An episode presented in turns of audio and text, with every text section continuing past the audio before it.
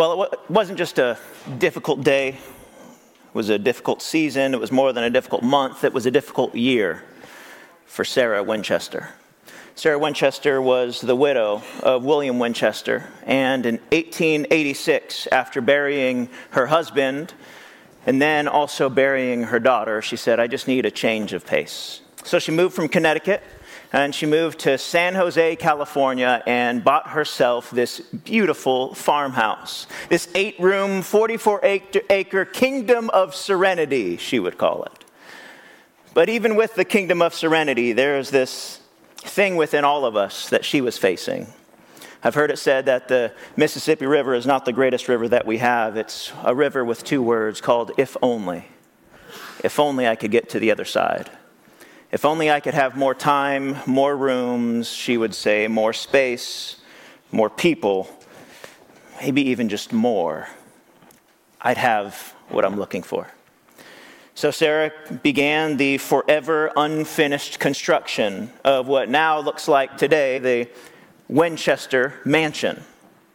And so it started with eight rooms and now has 160 rooms, 13 bathrooms, six kitchens, 47 stairways, 17 chimneys, 2,000 doors, 10,000 windows, 24,000 square feet. And still, if only. So in 1922, when she passed, people went through the house. This is a picture of the most recent things that have been done to this place. The forever unfinished construction would now be known as the Winchester Mystery House. Because people wondered, her neighbors would wonder why there would always be construction going on. And they would find out within her she was searching for that if only, if I could just get to that next thing, if there was just more of this, more time, more space, more rooms, maybe even just more of anything. Come to find out that the thing that she was searching for, she would spend at that time $5 million estimated in the time of 1923. In today's terms, that's $71 million. And she was searching for one thing peace. She felt as if that when she was alone, that she was tormented. She felt that when she was alone, it was more scary that she didn't have any peace. So she would have construction workers work day to night, night to day, continually all around her so she wouldn't be alone. Because if only I had more people around the house, I could have some more peace. She spent $71 million. And if you ever visit San Jose and go to the Winchester Mystery House, it is, it's a mystery, all right. She spent that to find peace. What about me? What about you? What do we spend to find peace? She had this kingdom of serenity and never experienced the kingdom of God. If I could go back in time, I would tell her this famous verse we say around Christmas time For a child will be born to us, a son will be given to us, the government will be on his shoulders. He will be named Wonderful Counselor, Mighty God, Eternal Father, and Prince of Peace. You'd be the wonderful counselor, the one who has wonderful plans for your life. He'd be the mighty God, the one who has divine power in the midst of our restlessness. He would be the everlasting Father, the one who is provider and protector of all of us. And he would be the Prince of Peace who rules in his amazing kingdom with compassion and grace to give us wholeness, shalom, and wellness. Irene. Jesus would offer us this peace. But I don't know if you're like me. At times, I wonder if I can find that peace. Because we come to this Christmas season saying, if I can get peace anywhere, shouldn't it be in the Christmas season? How do I find this peace in the Christmas season that's filled with wonder? You go around and you look at all the lights, and the lights are beautiful, and I'm filled with wonder because I'm wondering how much their bill is. and it's also filled with worry a Harvard study came out that 62% of adults experience very elevated stress during this time of year. You or someone you know is fighting cancer, is experiencing divorce, is on the verge of bankruptcy, is going out of business, or simply out of work. You or someone you know this Christmas season is missing someone. Your table looks different this year. There's a chair that they used to sit in. Maybe it was because there was a memorial, or maybe it's because there was conflict in the family and you just don't talk anymore. I look at my life and I'm thinking, God, you're the Prince of Peace, and, I, have seen so many things happen, and I've seen so much conflict. You're the Prince of Peace, supposed to be your kingdom, but Prince of Peace, where are you? Because you're not ruling here. You must not be. So, Prince of Peace, where are you? Do you care about the situations we're walking through? Before we go any further, I just want to pray for those of us that are in desperate need of peace today. Watching online, you're in desperate need of peace. Outside on the patio, you're in desperate need of peace. Here in the room, I'm just in desperate need of peace. This is Pastor Kamar shared, there's just so much brokenness in the world and things that we're seeing that are unfinished and undone.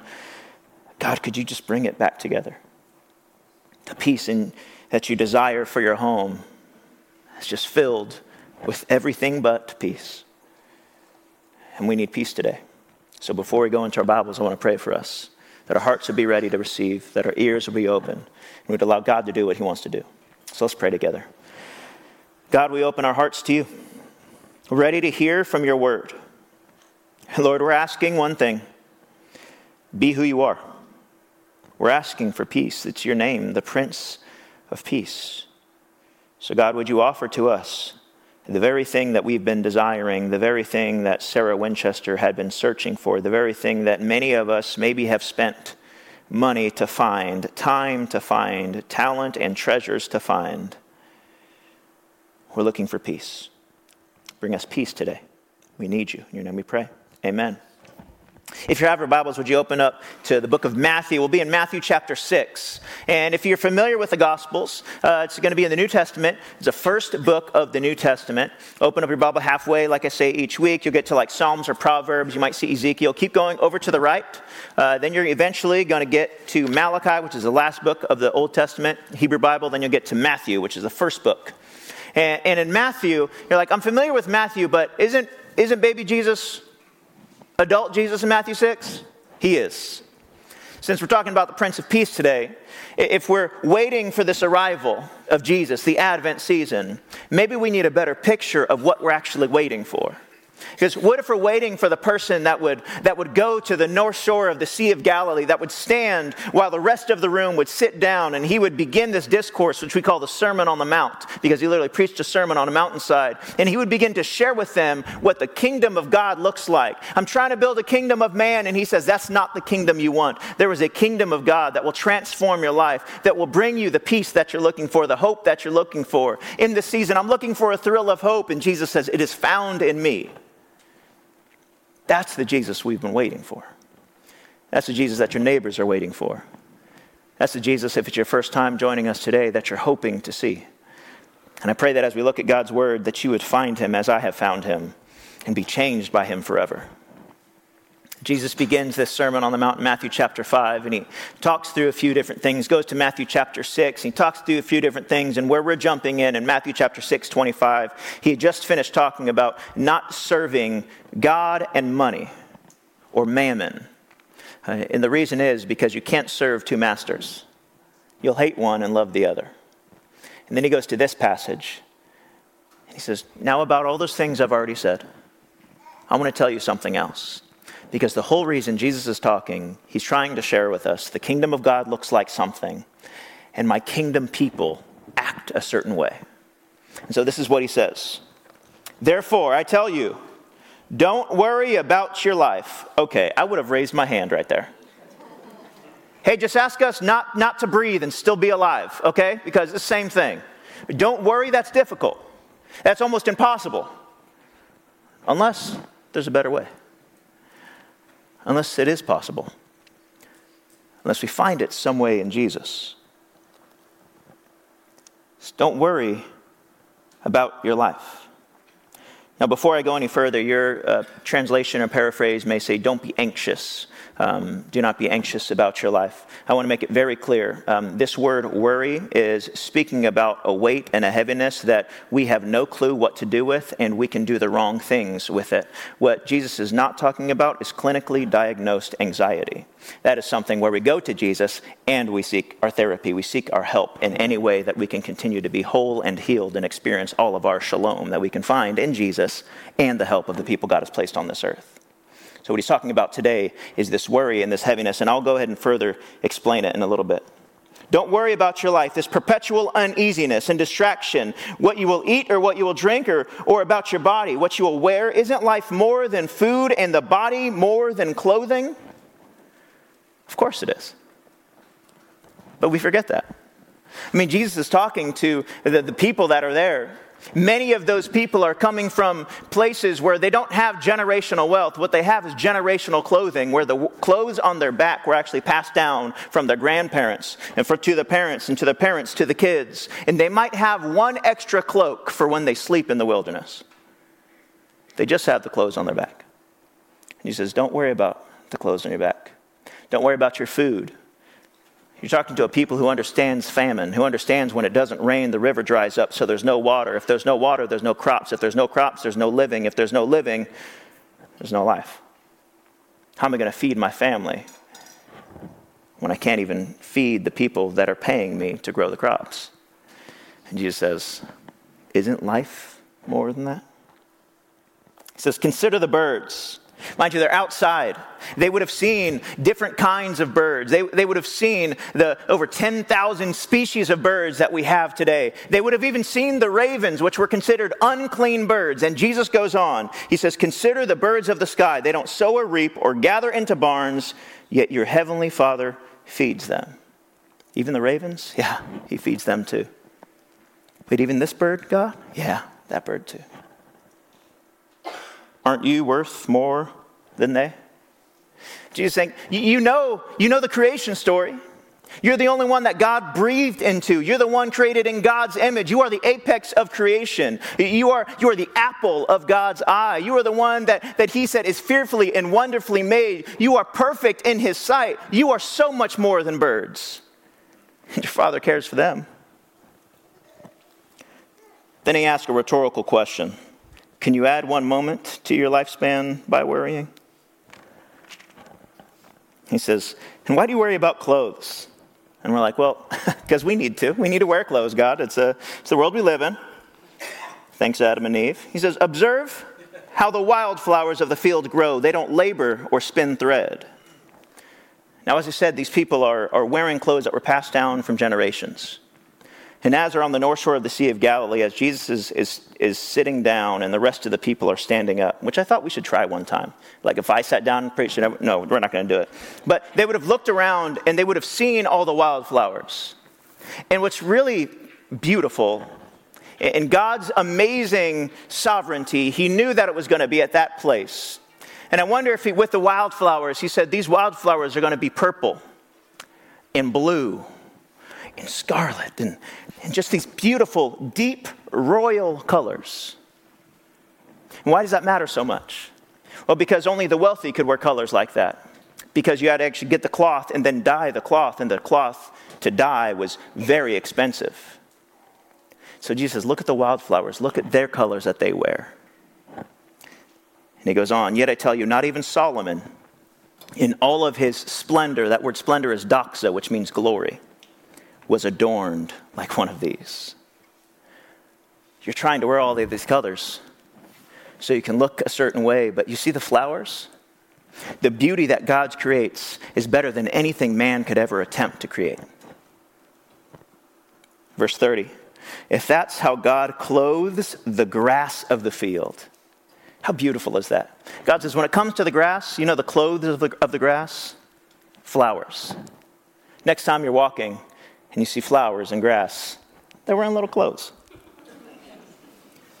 That's how God clothes the grass of the field, which is here today and thrown into the furnace tomorrow. Thrown into the furnace because it was used as fuel. Grass was used as fuel. Won't He do much more for you, you of little faith? So don't worry saying, What will we eat, or what will we drink, or what will we wear? For the Gentiles, that word is pagans, those who do not even believe in the God of the Bible, the real God, the one true God. They may serve multiple gods and, and not believe our God even exists. For the pagans, eagerly seek all of those things what to eat, what to drink, and what to wear. And your heavenly Father knows what you need, He knows that you need them. And He said, Here's the beginning of the remedy seek first the kingdom of God Instead of you're striving for more. Instead of you're striving, what am I going to eat? What am I going to drink? What am I going to wear? God, what am I going to do? Instead of your striving, begin with seeking. Seek first the kingdom of God and his righteousness, and all of these things will be provided for you. Why do we serve God? Because he's been serving me all along. Continually. My son, what do you need? My son, I'm here for you. That's the God I want to serve. Therefore, don't worry about tomorrow, because tomorrow will worry about itself. Well, thanks, Jesus. Each day has enough trouble of its own. When it comes to the worry that we face, Jesus says if, if you're going to worry, don't. Uh, hey, thanks, Jesus. That was so helpful. Just, hey, just stop worrying, everyone. Oh, perfect. Okay, we're going to pray. That's the end of the message. That's not what Jesus is saying. He's saying, when it comes to worry, I want you to know what it is doing. I want you to know the weight of the worry because we treat worry just a, a, little nonchalantly. And Jesus is letting us know that worry actually robs the very thing I want to give you. Worry robs your peace. Worry robs when God wants to give. Worry robs our peace. I, I was reading a study recently and it talked about the three areas that we worry about the most money, family, and work. How true is that? It literally robs our peace, it robs our life, and it robs our rest. I don't know about you. When I wake up at 2 a.m. out of nowhere, my first thought is not, oh, thank you, God, for waking me up. You are so mighty and great to be praised. I say, God, why am I up? And then I start thinking, oh, I have that meeting today. Oh, that meeting is coming. Oh, we got to drive to the meeting. Do I have enough gas? I got to go get gas. Gas is so expensive right now. Oh, Lord, gas is so expensive. And if I use that for the gas and then but it's Nikki's birthday today. Happy birthday. But I want to make sure that I get her things. Okay, so there's the finances in that. And then, then God, I got to do that. But my family, I got to make sure, oh, I'm picking up my nephews today. So I'm picking up my nephews. Got to, next thing you know, it's 4 a.m. And I just worried for two hours. And then the whole day, I'm restless. I'm learning for me, my worry is found in anything that is uncertain about the future, unpredictable about future events. Anything that threatens my safety, my security, and my health is where we begin to worry. Have you found yourself worrying lately? Money, family, and work? When, when God wants to offer us the life that we could never imagine, worry tries to rob us. We find ourselves in this restlessness, this worry, this perpetual state of uneasiness and distraction. Jesus reminds us in his his message, I want you to know that worry is robbing you. If you hear nothing else today, please know that worry is robbing you. And there's something that we can do with it. And this is why Jesus, he begins, he says, I want you, don't worry about your life. I, I told you in this context, they're, they're, he's talking to people who are looking for the basic needs. I just, I just want food and, and water and, and shelter and clothing. That's, that's all I need. And Jesus says, don't even worry about that because you serve an amazing Heavenly Father. I've heard it said that worry is fear's extravagance. Isn't that so true? The very thing we fear, we start to begin to worry, and it starts to run our entire lives. I feel like Jesus knew where we would be in the state of the world when we have uh, anxiety and, and, depression on the highest levels it's ever been. I feel like Jesus knew this, and in Matthew chapter 5, he begins I'm going to talk to you about the big five F's that we worry about food, finances, fashion, future, and family. Man, isn't that everywhere that I worry? And Jesus in Matthew 5 begins. Let's talk about the things that are going to distract you and pull you away. These material things, these temporal things. I want you to focus on the heavenly things. And Jesus, as he is sharing all of this, I wonder if he's thinking about what would happen in Matthew chapter 8. When after hearing this, people were amazed and astonished because he taught with authority like they'd never heard before. And a scribe walked up to him and said, I want to follow you. And Jesus looked at him in the eye after the Sermon on the Mount and he said, Foxes have dens, but the Son of Man has no place to lay his head. In other words, what I'm doing is trusting my Father. I'm trusting my Father wherever he leads because my Father will always provide for me. See, Jesus was not living in this perpetual state of uneasiness. Now, were there moments when we find Jesus in the garden when the weight of the world is on him and he tells his disciples, I am, I am weary and I am heavy to the point of death? Yes, we find those moments, but the beauty is Jesus knows that that worry does rob and that worry does need to leave because we need to welcome the Father. How does our worry rob us? A beautiful playwright, his name is William Ainge he describes worry this way He says, Worry is faith in the negative, trust in the unpleasant, assurance of disaster, and belief in defeat. Oh, isn't that so true? And he goes on Worry is wasting today's time to clutter up tomorrow's opportunities with yesterday's troubles. Seeing that we're living in a day of worry. When you're experiencing today of worry, you're more exhausted than any other day of the week. One author said a day of worry is more exhausting than one day of work. And how true it is. We find ourselves in these worry spirals. I see myself going into the worry spirals, and I just begin to worry about anything and everything. Reminds me of the story of a federal court judge who was in the middle of a conspiracy case. And as him and his wife went to the hotel, he began to take off his jacket from the day of, of presiding over the court. And then he took off his tie. And as he took off his tie, he felt a, a little circle inside of his tie. And he stopped. And he took his hands off it. And he said, Call the bodyguard.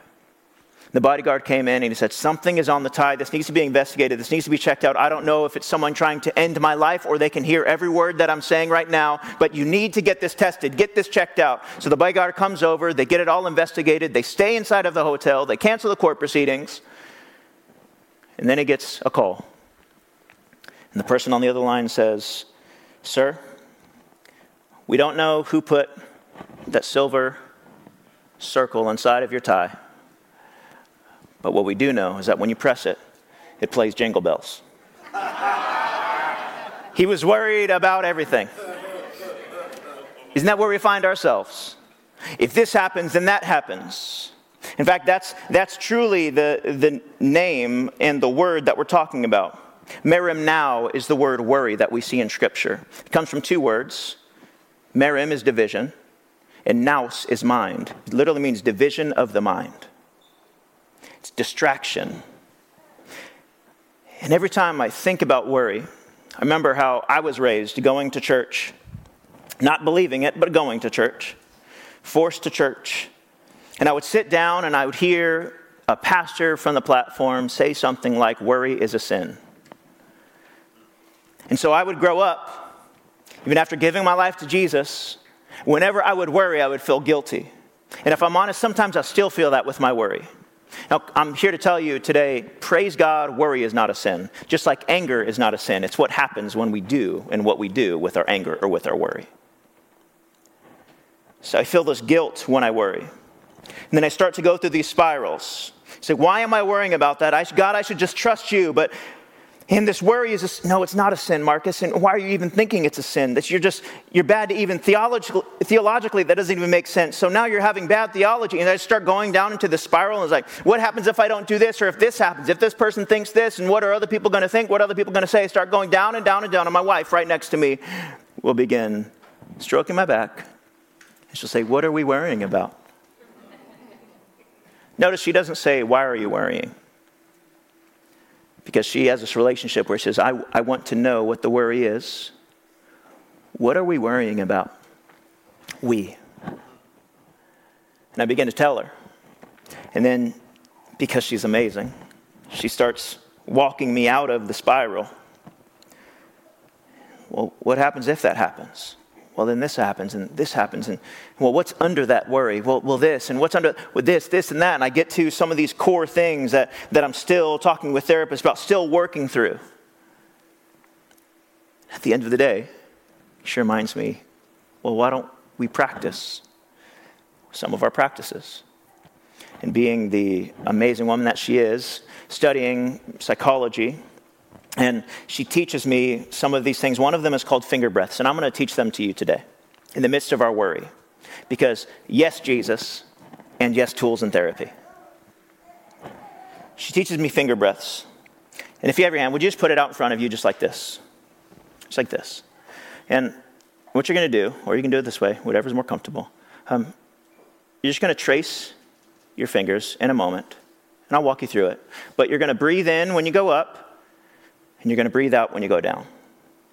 So put your hand up in front of you, and let's, let's try this. Here we go. Everyone breathe in, breathe out. Breathe in, breathe out. Breathe in, notice the sensation on your fingers, breathe out. Breathe in, feel the breath entering your lungs, breathe out. Breathe in, notice the thoughts leaving your mind, breathe out. I wish once worked for me. Sometimes I would just keep doing it five minutes, 10 minutes, 20 minutes, 30 minutes. Nikki will say, Are we still worrying? you know? But for me, I need tools. I need help. I need to know that I can, yes, I can trust God, and at the same time, I can, I can do what He's taught amazing people to do.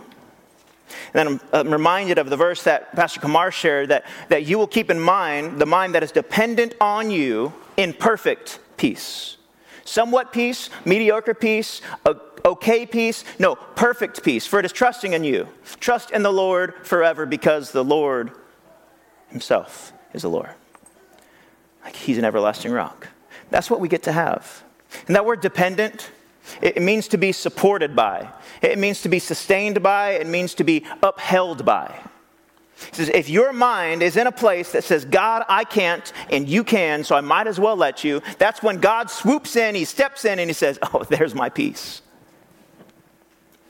And it's amazing to me that the peace that Jesus gives, he would even say in, in John uh, chapter 14, he's like, I, I don't give in the same way that the world does. My peace is even better than that. You see, the peace that he gives, Jesus offers us a peace that keeps us safe. Worry offers us something that keeps us hostage.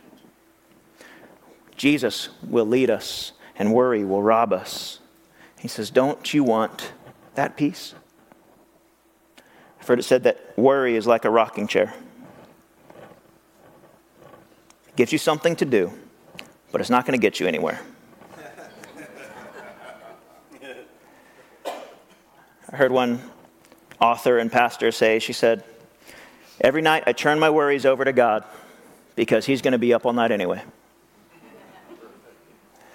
Maybe that's why Jesus would ask, Can any of you add one moment to your life by worrying? Like, is there anything you can add in this? Maybe he knew what John Hopkins University just found out. They said this in a, in a recent statement We don't know why worriers die sooner than non worriers, but what we do know is it is a fact. Worry is robbing our peace, it's robbing our rest, and it's robbing our life. It's a division of the mind, it's a subtraction of our happiness. It always takes away and it never adds.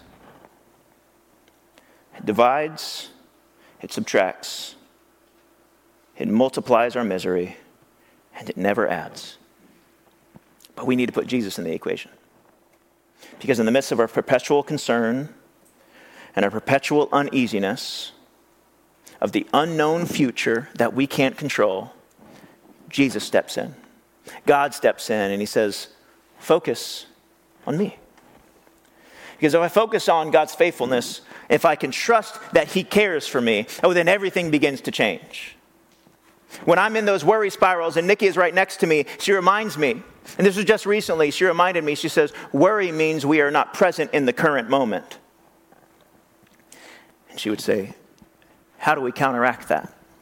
And I'm like, I don't know, how do we counteract that? and she says, You're not present in the moment, which means you're not present with God when you're present with God, you can trust that He has it all figured out. And I'm like, babe, you're so good. You should do this for a living. it reminds me of the birds, the sparrows in the air, that God takes care of them. His eye is on the sparrow, like the famous song is. That God sees the sparrow and He cares for them. And yes, they still go out and do their work, they still peck for worms. But it's the providence of God to place the worms wherever they peck. It's like a beautiful poem.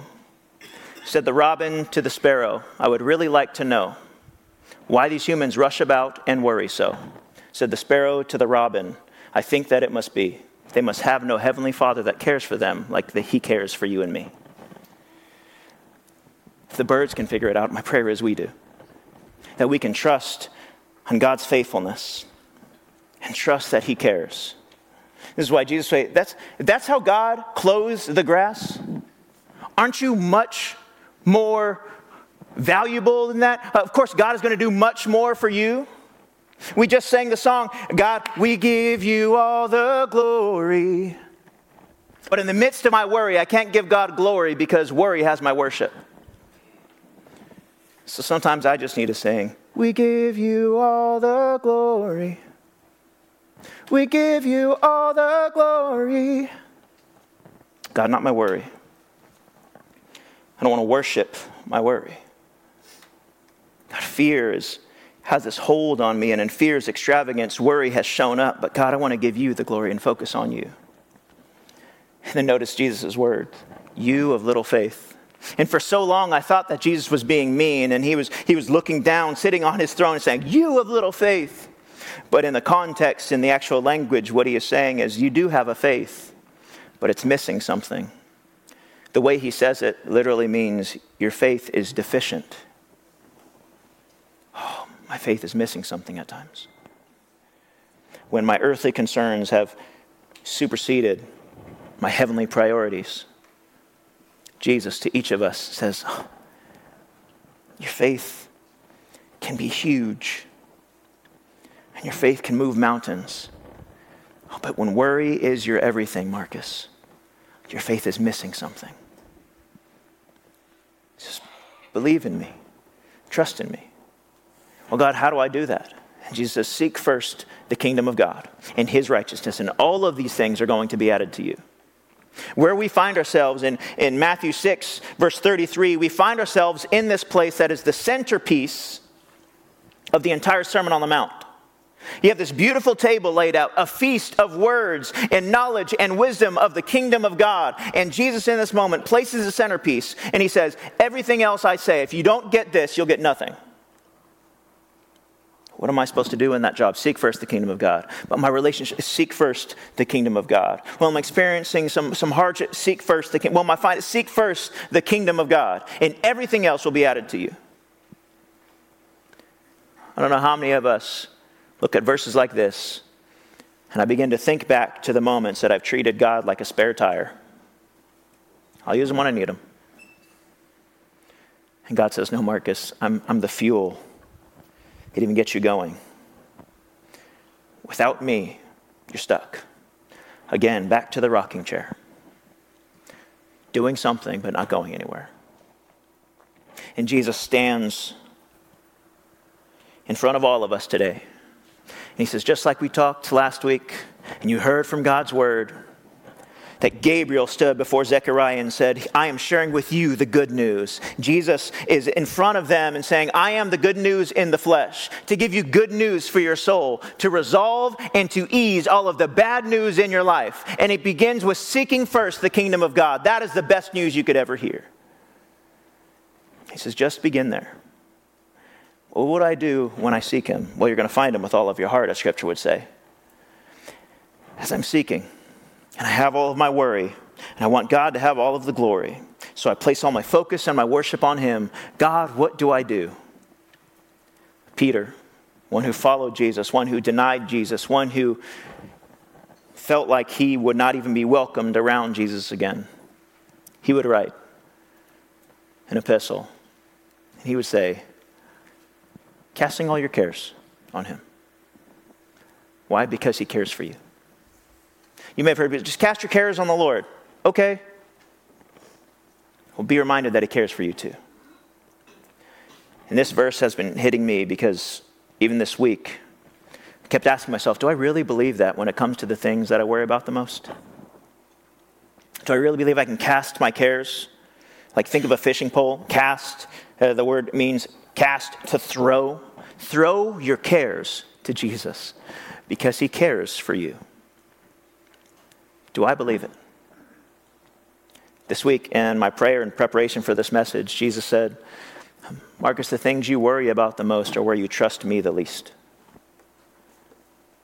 I said, okay. Um, money, family, and work. And I work for you.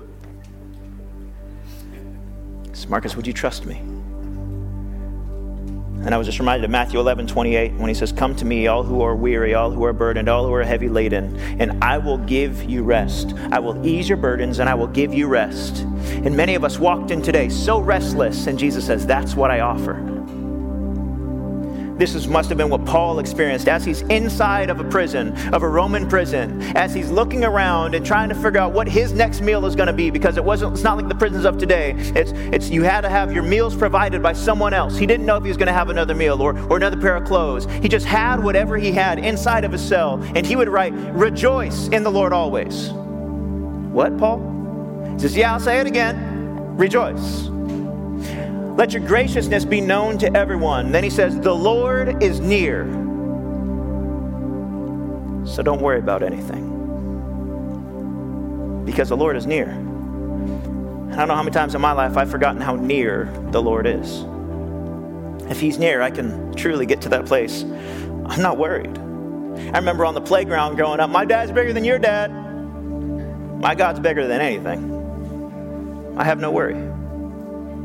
And what happens when worry rises up? I cast it on the Lord because He cares for me. And Paul doesn't end here. He still continues to pen this letter and he says, But in everything, through prayer and petition, with thanksgiving, gratitude, present your request to God, and the peace of God, which surpasses all understanding. Markus, I don't even understand this peace. You're beginning to get it. This passes all understanding will guard your hearts and minds in Christ Jesus. I remember having a friend early on in ministry. Um, his name was Doc. And Doc would have this, this bag in his house. And whenever we went to his house, he'd have this bag, and he'd walk in, he would just place certain things in it. He'd get the bag, close it up, and he'd put it up high above the doorway in the kitchen. And it was happening all the time. I'm like, I would think, Doc, what is Doc doing? This is weird. So one day after we kind of built our relationship, I said, Doc, what's up with the bag? He said, Oh, that's where I place my worries, finances, worry, my future. I'm worried about my family. I'm worried about food. I'm worried about work. I want my body to be healthy. I'm worried about fitness. I'm worried about what I'm going to wear. And I take it and I put it up. This time he showed me the other side. He says, God, and he puts it up really high. He says, It's my God bag. And if you know Doc, which many of you may not, um, he's a brother and a, he's a preacher. And Doc would say, It's my God bag. And I said, Well, what happens when you find yourself still worrying about stuff you placed in the God bag? He says, One of the kids pull out, I asked them to pull out the step ladder.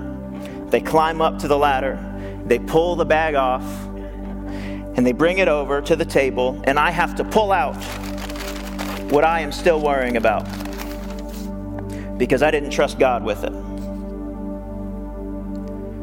So then what do you do? So I pray, I put it back in the God bag, and I put it back up so hopefully it doesn't come down again. For me, that's trusting in God. It's God, I'm just going to give it to you and trust you with it. I called Doc this past week because I want to make sure it was him that I remember doing this. And, and he said, Markus, I'll tell you something. I said, How long have you been doing that? He goes, As long as I can remember. And I said, I said, Well, worry is just tough. He said, Here's something you don't know, youngin. I said, Yeah. He said, Worry is inconsistent, irrational, and ineffective. I gotta go. I said, Okay, goodbye. but Doc taught me something. What I give to God, I don't need to pull back because I can trust Him with it. My worry can be irrational and it can be ineffective.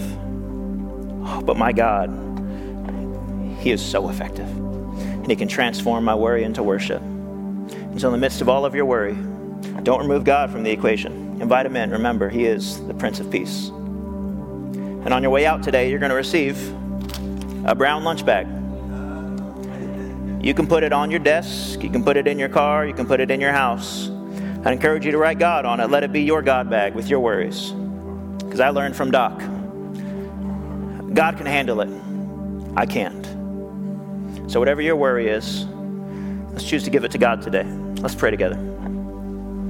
God, we come before you. Lord, with all of our worry, all of our pain, all of our frustration and confusion, and God, we place our worries on you. We cast our cares, as your word said in 1 Peter, we cast them on you. Why? Because you care for us. God, give us eyes to see as we walk out today, as we go around, as we walk around, as we begin to see the birds, as we begin to see the flowers, we begin to see the grass, all that you care for. Let us not forget you care for us too. That you call us more valuable. So, with all of our worries, all of our cares, we give them to you. Teach us how to trust you. Teach us how to walk with you. Teach us how to serve the Prince of Peace. In your name we pray. Amen. We serve an amazing, powerful, powerful, powerful God of peace. Let's experience Him this season.